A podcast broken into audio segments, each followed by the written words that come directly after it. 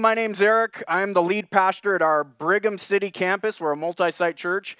Uh, I'm the lead pastor here, and I am glad to be with you guys today. And I get to start our new series called Jesus in Genesis. And if you see, it's kind of a, a cool picture uh, with this, this graphic. It's got the word Genesis, and Jesus is kind of hidden inside of it, right? Not necessarily hidden, but maybe you didn't see that before and I needed to point it out to you. Uh, it, it, reminds me of something that I used to do as a kid to pass by time, and it was Where's Waldo? Does anybody remember Where's Waldo? I, I, I loved these things as a kid, right? Try to find Waldo right now for me, would you? And if you find it, find it, let me know. Uh, I don't know if this thing has a laser or not. Oh, yeah, it does. So, uh, so I'd rather you listen to me than find Waldo. But hey, you guys found it. Where? Tell me what what what's he close to? Right here. Yeah, that's him right there. Right. Yeah. I also saw a little picture of him. I thought I saw him right here too. Is this a fake Waldo? Right here. Okay. Well, you know, it's funny. Uh, you know, I used to love these things, right? It's a challenge to your brain and your mind and everything. And, and as we're getting into this series called Jesus in Genesis, uh, oftentimes people probably think trying to find Jesus and deep Bible study is hard, right? It's probably kind of like this. You got to sort through all this stuff to try to try to find Jesus. And certainly, certainly, we shouldn't, you know, at, at our churches be playing this game where's Waldo with Jesus, right? He should be right out front and center. He shouldn't be so hard to find, right? Now, I don't often bash churches or anything from stage, so I don't want you to think I'm doing that. But one of the things that makes me very passionate about what I do, you know, about preaching the gospel and preaching and, and church is um, Jesus is central to it all. Everything that he's done for me and in my life, and what I've realized he's done for many people, the world through dying on the cross, the things that we sing about, makes me very passionate about that is the single number one message, and Jesus is the most important person in the Bible. And so we ought to, at church, make him very visible, right? Not something that you have to try to put a puzzle together to find out is Jesus in that or not, right? And so so that's why I'm excited that we're doing this series called Jesus in Genesis, because we're just taking one book of the Bible. Jesus is everywhere in the Bible, not just the New Testament. He is everywhere, all throughout the Old Testament, and we're going to find him in these different places where he is prominent and right out front, and maybe in ways you haven't seen before. And so, over the next five weeks, we, we decided to take the first book of the Bible and say, uh, we want to show where Jesus kind of stands out in some of these major stories and themes. And so, today we're going to talk about how Jesus reverses the curse.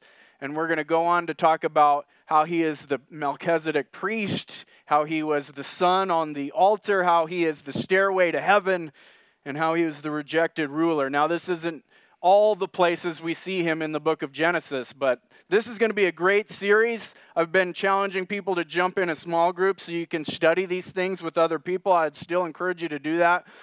But as we look at our, our, our message today, we're going to be talking about how Jesus reversed a curse. And really, we're going to see how in the beginning, Jesus was there.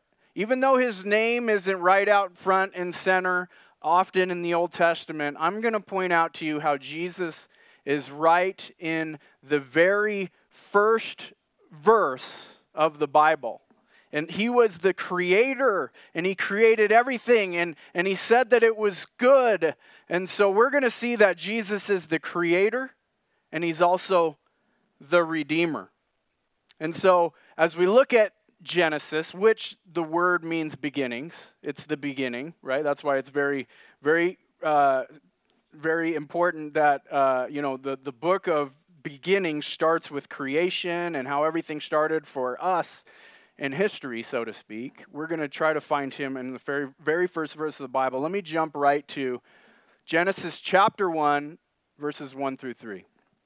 In the beginning, God created the heavens and the earth. The earth was formless and empty, and darkness covered the deep waters, and the Spirit of God was hovering over the surface of the waters.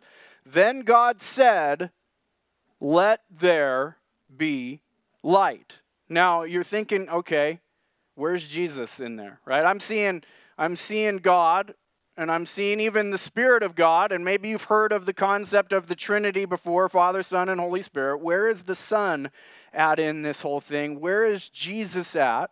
Uh, and so, and another interesting thing I want to point out is that it says that God spoke to create. Okay? When he created things, if you go through the whole creation narrative in chapter 1, there's, there's six days he created the wor- world and everything in it, the universe and everything in it. And how did he create? He spoke it into existence. He said, Let there be light.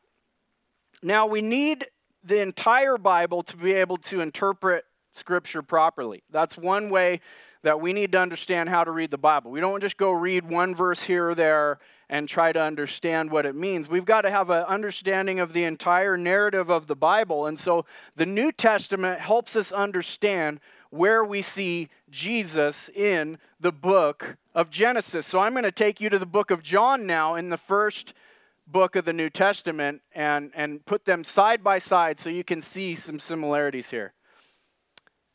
John 1 1 through 5. In the beginning, the Word already existed. The Word was with God, and the Word was God. He existed in the beginning with God. God created everything through him, and nothing was created except through him. And the Word gave life to everything that was created, and his life brought light to everyone. The light shines in the darkness, and the darkness can never extinguish it. Now, I want to point out that some similarities. I think you can already see some because I've underlined these verses for you, but it starts off in the beginning, in the beginning. And then you see this theme of light, and then another theme of light. Well, in the beginning, it's saying the Word already existed, the Word was with God, and the Word was God. How did God create again? He spoke it with his words, right? He said, Let there be light. And so there's this mind blowing thing that nobody really quite understands about God and the Trinity. If anybody ever could say, I completely understand God, then they're lying to you because God wouldn't be God if he was completely understandable. All we know is what he's revealed to us in Scripture and that he's just so high above what we are, okay? But this says that Jesus, who existed with God always, etern- eternally, was with God and was God. And it says God created everything through him, through his word. So God somehow, through Jesus being the Word of God, created everything that we see through Jesus. If that doesn't blow your mind, then I don't know what will. But then it goes on to say, you know, let there be light. That's the first thing that was created. And again, you see this similarity. The light shines in the darkness. Jesus says he is the light, right? Jesus is often referred to as the light of the world. And so John is trying to get the readers to understand look, here's what happened in the beginning. John's going back now and adding this all about Jesus because that would have been the Jewish tradition would have been to have known and understand the creation narrative. And now he's going back and adding Jesus in there, saying, Look, Jesus was there from the beginning. For a better understanding of this, we'll go to Colossians. A man named Paul wrote this Christ is the visible image of the invisible God. He existed before anything was created and is supreme over all creation. For through him, God created everything in the heavenly realms and on earth. He made the things we can see and the things we can't see, such as thrones, kingdoms, rulers, and authorities in the unseen world. Everything was created through him and for him.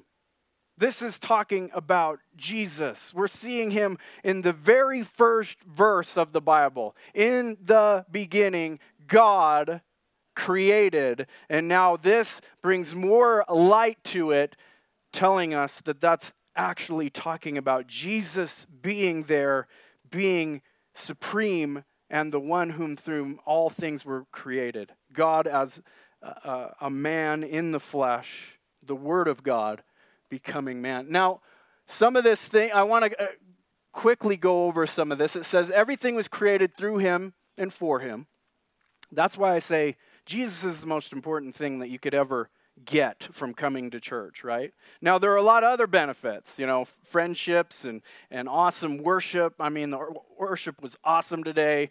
Uh, we get, we get uh, to a break from our kids. we put them in kids' church, right? And they get to hear it in a fun way, in an exciting way. And there's lots of awesome things about church, but what I want you to understand is that Jesus is the greatest thing that you and I could understand and, and, and, and, and receive truth about today right? And it goes on to say that jesus in the in the creation narrative in genesis and here it's talking about he created things we can see and that we can't see. So no we we know the things that we can see the stars the sun the moon the galaxies the earth you know everything in creation. But what about the things that we can't see? Well the bible says there is a spiritual realm. And god created through jesus heaven, right? And, and the angels are created beings, right? Jesus isn't a created being. God and Jesus and the Holy Spirit, all as one, are the, the triune God. They are eternal, never created, but they created heaven, they created earth, right? And, and, and with that, um, God also created man. It said, Then God said, Let us make human beings in our own image to be like us. Jesus was involved in the creation of human beings. Again, I don't want to get too sidetracked here, but when when God says, "Let us make man in, hum, uh, uh, in, in, man in our own image, or human beings in our own image," He's not just saying, you know, me and the angels. He's not saying that. He's not talking about the angels. He's talking about us in the Trinity. You know, Father, Son, and Holy Spirit. Let us. There, the, the word there for God is this word Elohim, and that very word is the word of God in a plural form in, in, the, in, in Hebrew. It's not this singular form. And so from the beginning, we hear about the Trinity in the, the first chapter of the Bible. Then God creates man, and, the, and, and, and, and, and God said everything was good, right? He, he, he brought man and woman together, and, and it was the first awesome marriage, and then uh, they were able to walk with God in the garden.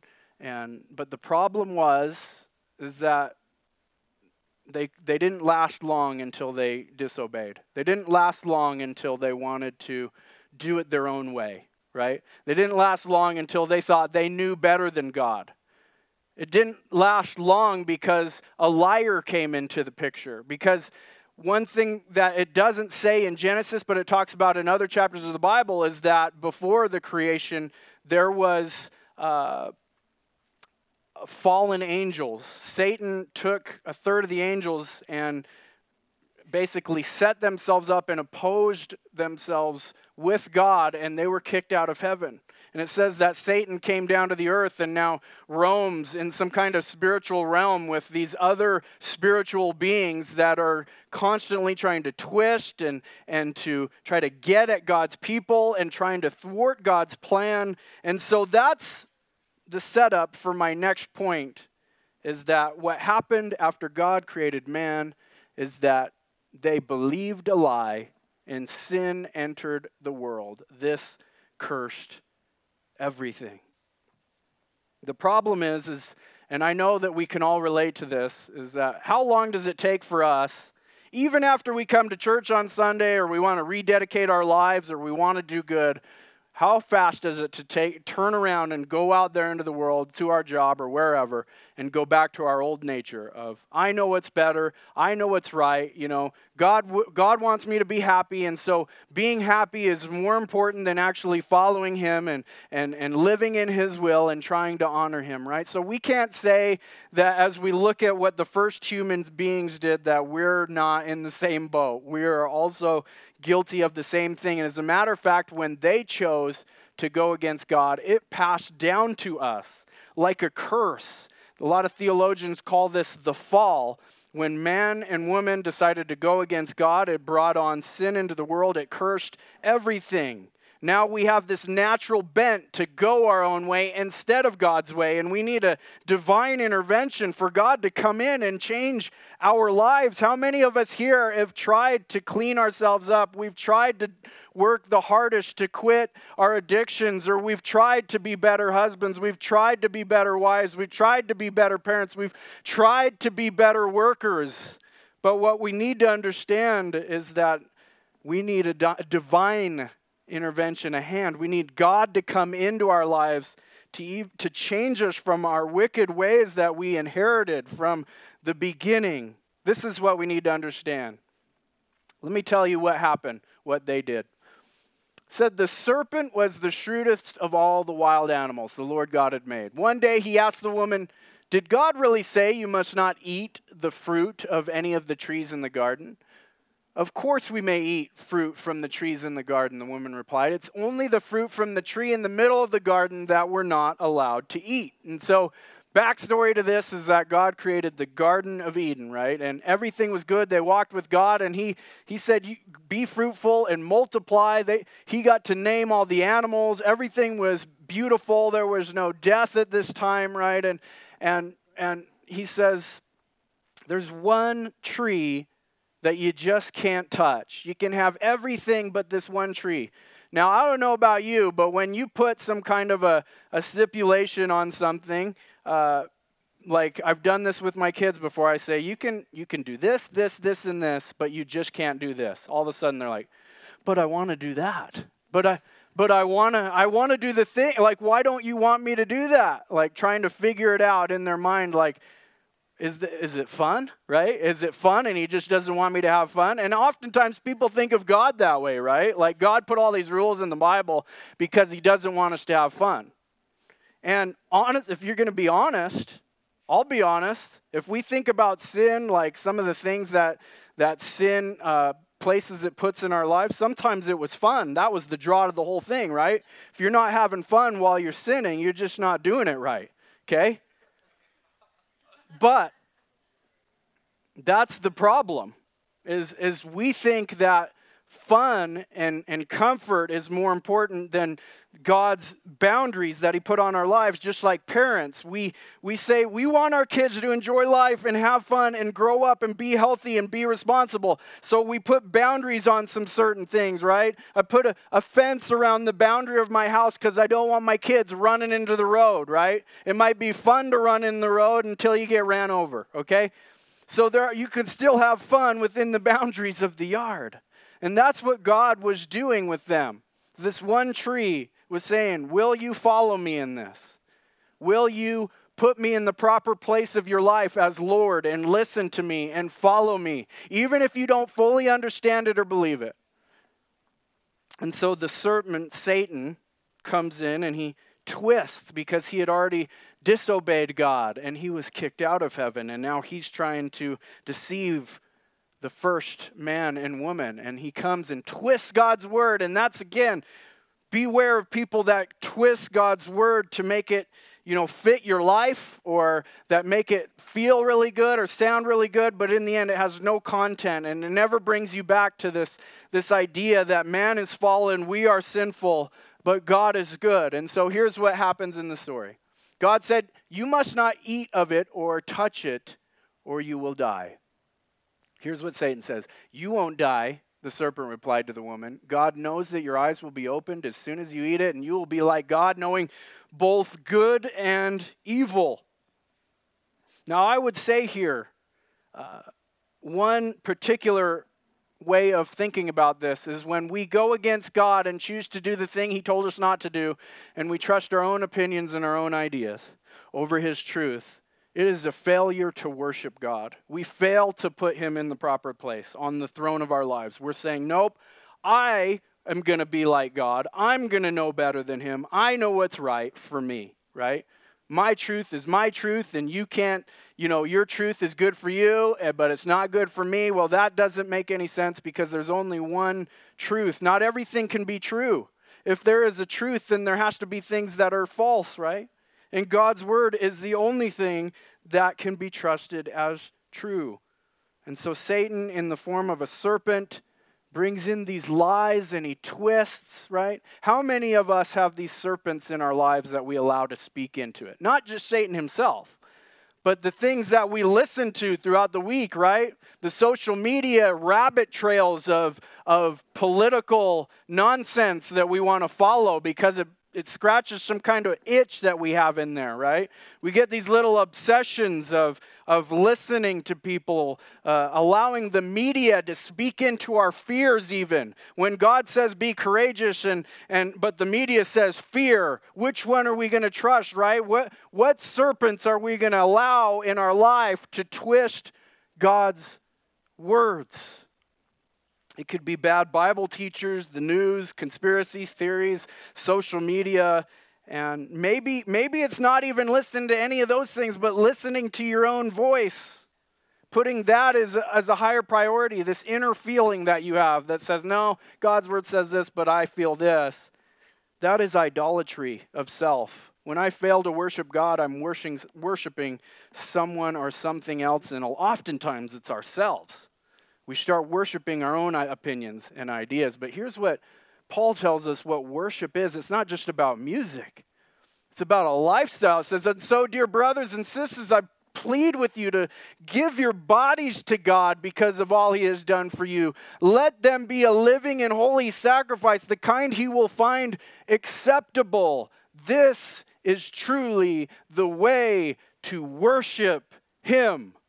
This is worship as we surrender our minds and our bodies and our will over to God. We surrender it to Him and we live under His will and His way instead of our own opinions and our own ideas.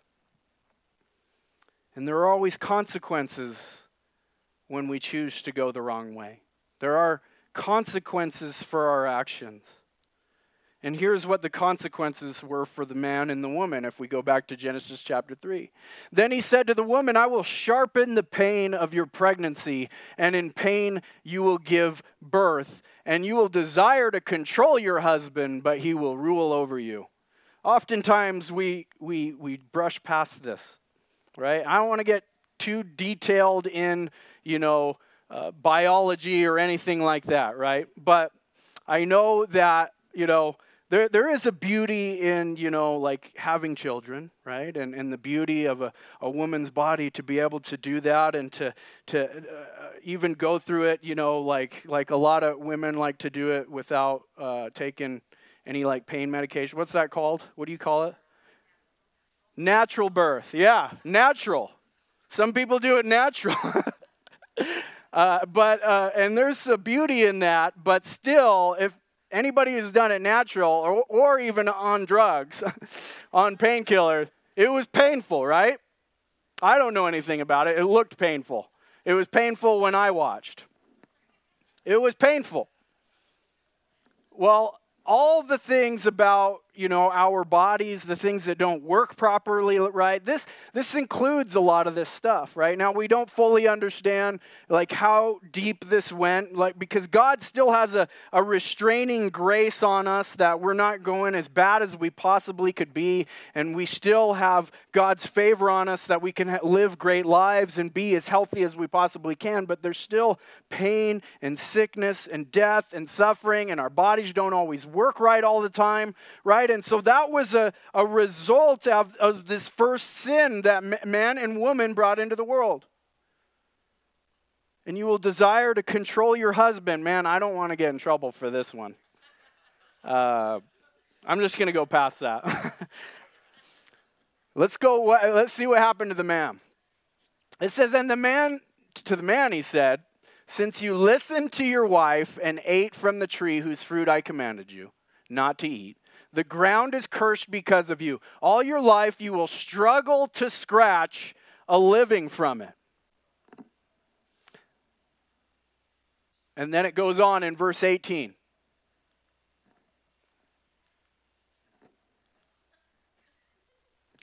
It will grow thorns and thistles for you, though you will eat of its grains. By the sweat of your brow will you have to will you have food to eat until you return to the ground from which you were made, for you were made from dust, and the dust you will return. this talks about death, right? You've heard that at funerals before ashes to ashes, dust to dust, right? We were made from the dust of God took the dirt and formed man out of it. That's why we say that. But it also says, this is interesting. I was thinking about this last night, and I remember when I just really hated my job, right? and men, like, I know that some of you just, you probably, maybe some of you have just an amazing job. You love it. There's nothing wrong with it. But that's kind of few and far between. But if, men, if you hate your job, this is the reason why. you still got to do it. I'm not telling you go quit your job and go find something that makes you really happy. What this is saying is look, you're going to have to work through thorns and thistles, and by the sweat of your brow, you've got to work to make a living. And, and it's not because I don't want you to have fun, but it's because of sin. Sin happened. It cursed the ground, it cursed the world, and now our employment situations aren't as fun, as, as happy as we wanted them to be. Although there's still a grace that it can still be beautiful and we can still go be creators and, and producers. It just doesn't work right anymore. And this is what we've called the fall. And with this is the situation that we all find ourselves in in, in the New Testament. Paul says this For the wages of sin is death. Think about working. When you work a job, you deserve wages for that job. Well, God is saying this by the way that you live, all the sin that comes out of you, You've earned death. That is your wage. You deserve death. That is the consequence. not just physical death, but even spiritual death, relational death, financial death. How many of us can recount the consequences in our lives from the terrible decisions that we have made? Because of lust, right? My marriage is broken. Because of anger, people don't feel safe around me. Because of my addiction, I've hurt so many people around me and sometimes can't even trust myself. Because of greed, I've done things. I've put things above God and I've, I've, I've gotten into too much debt because of pride. People don't want to be my friend, you know. Think of a story in your life of a major consequence of sin. And we know that the Bible is true. The wages of sin is death.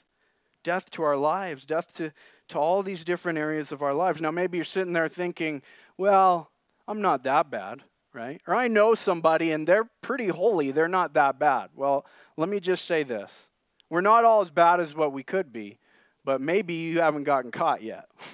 maybe you haven't got caught yet with that thing that you've been secretly hiding. You know, maybe maybe you haven't had as bad of consequences because the Lord knows you might not be able to hand those, handle those. And some of us have had bad consequences of our sin and, and somehow has shaped beauty out of all of that. But we're all in the same boat, whether you're a great sinner or you're a little sinner.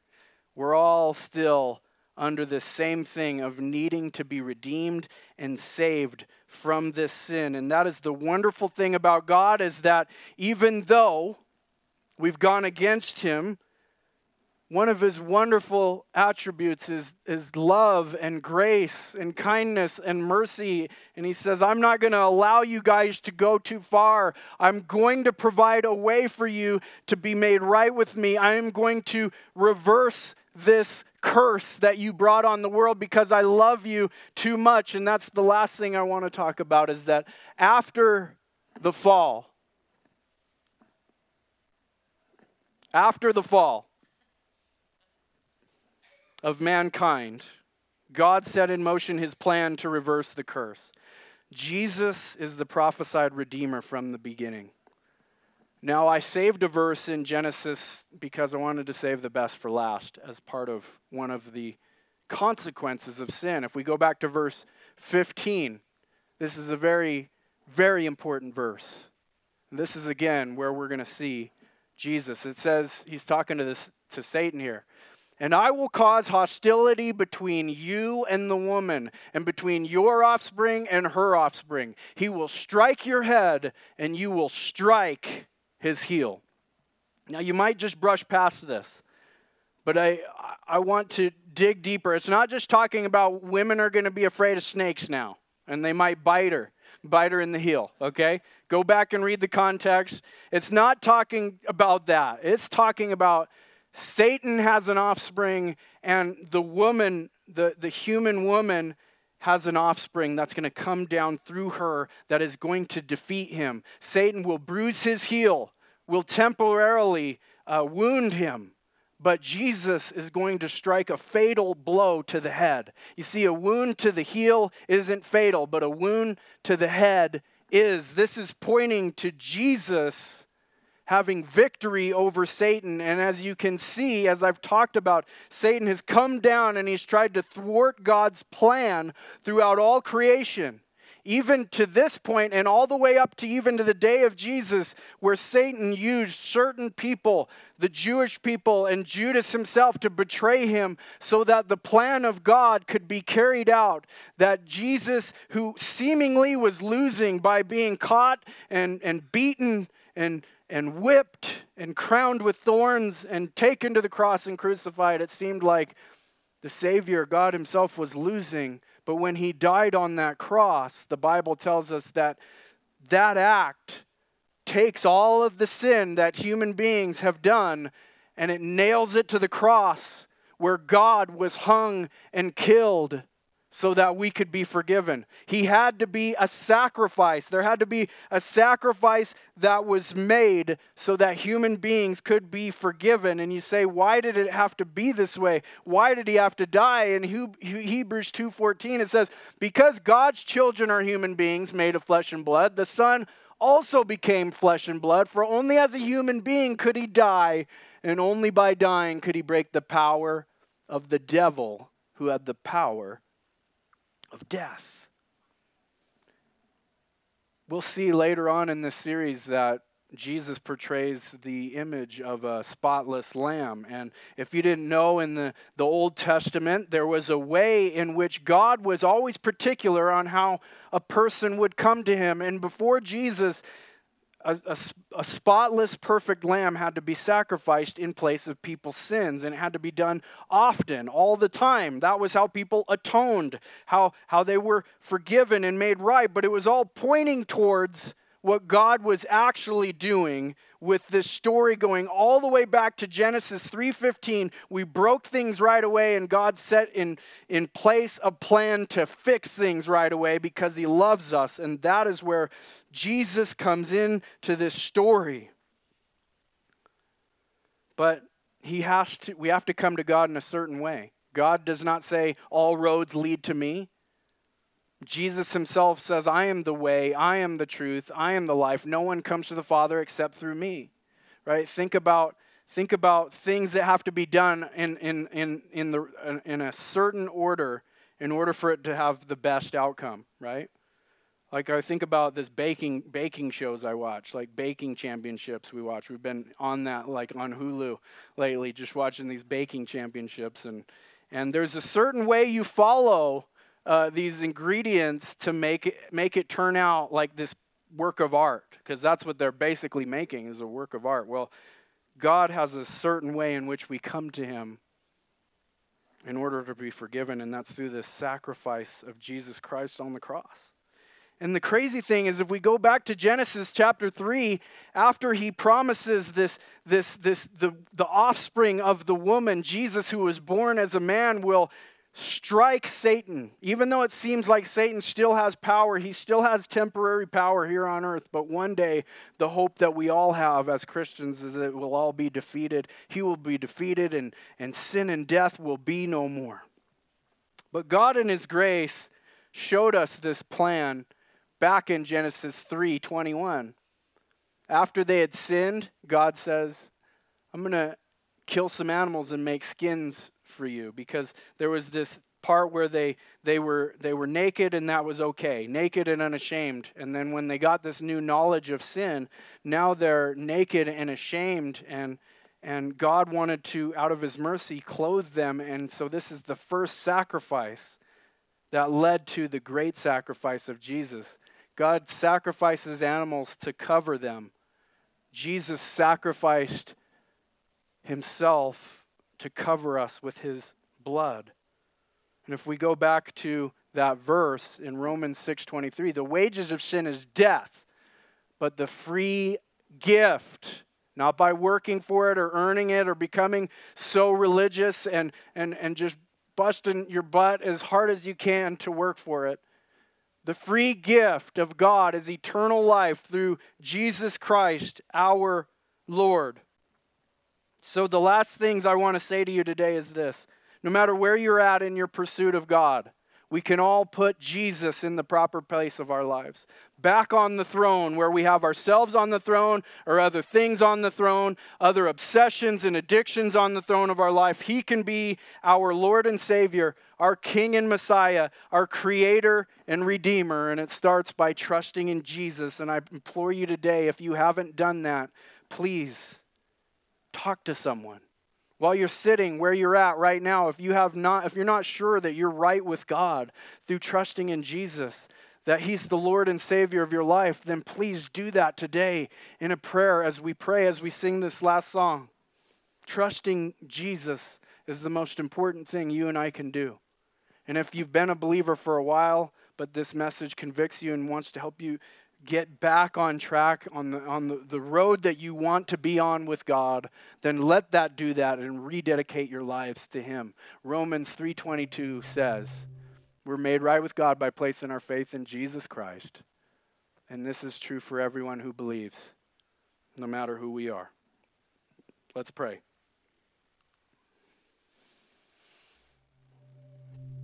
Lord we come to you today in awe of who you are and your word. That you would love us so much that from the beginning we messed it up, but you set in motion a plan to fix it. That the creator of the universe would put himself in a human body to be born like one of us and then ultimately die for us. It was the only way, and that's your way. God, help us to understand this. Help us to not just understand it with our minds, but with our hearts today. God, help anyone here today that has not heard this message before, that has not believed in their own sin and, and believed that you can take care of it through Jesus Christ on the cross. I pray that they would repent. They would say, Lord, I, I, I agree with you about my sin. I have idolatry. I've put other things on the throne of my life, and you deserve to be there. You're so loving. I accept this free gift of Jesus Christ on the cross, God. Come into my life and, and change my heart and my ways. I need you. God, let that be the prayer of all of our hearts today. Father, and, and let that reflect how we go on to live, how we speak in our relationships and what we do in our time here that we have left until you come to change everything and make all things new. God, let us rest in your power and your strength in Jesus Christ on the cross. In Jesus' name, amen.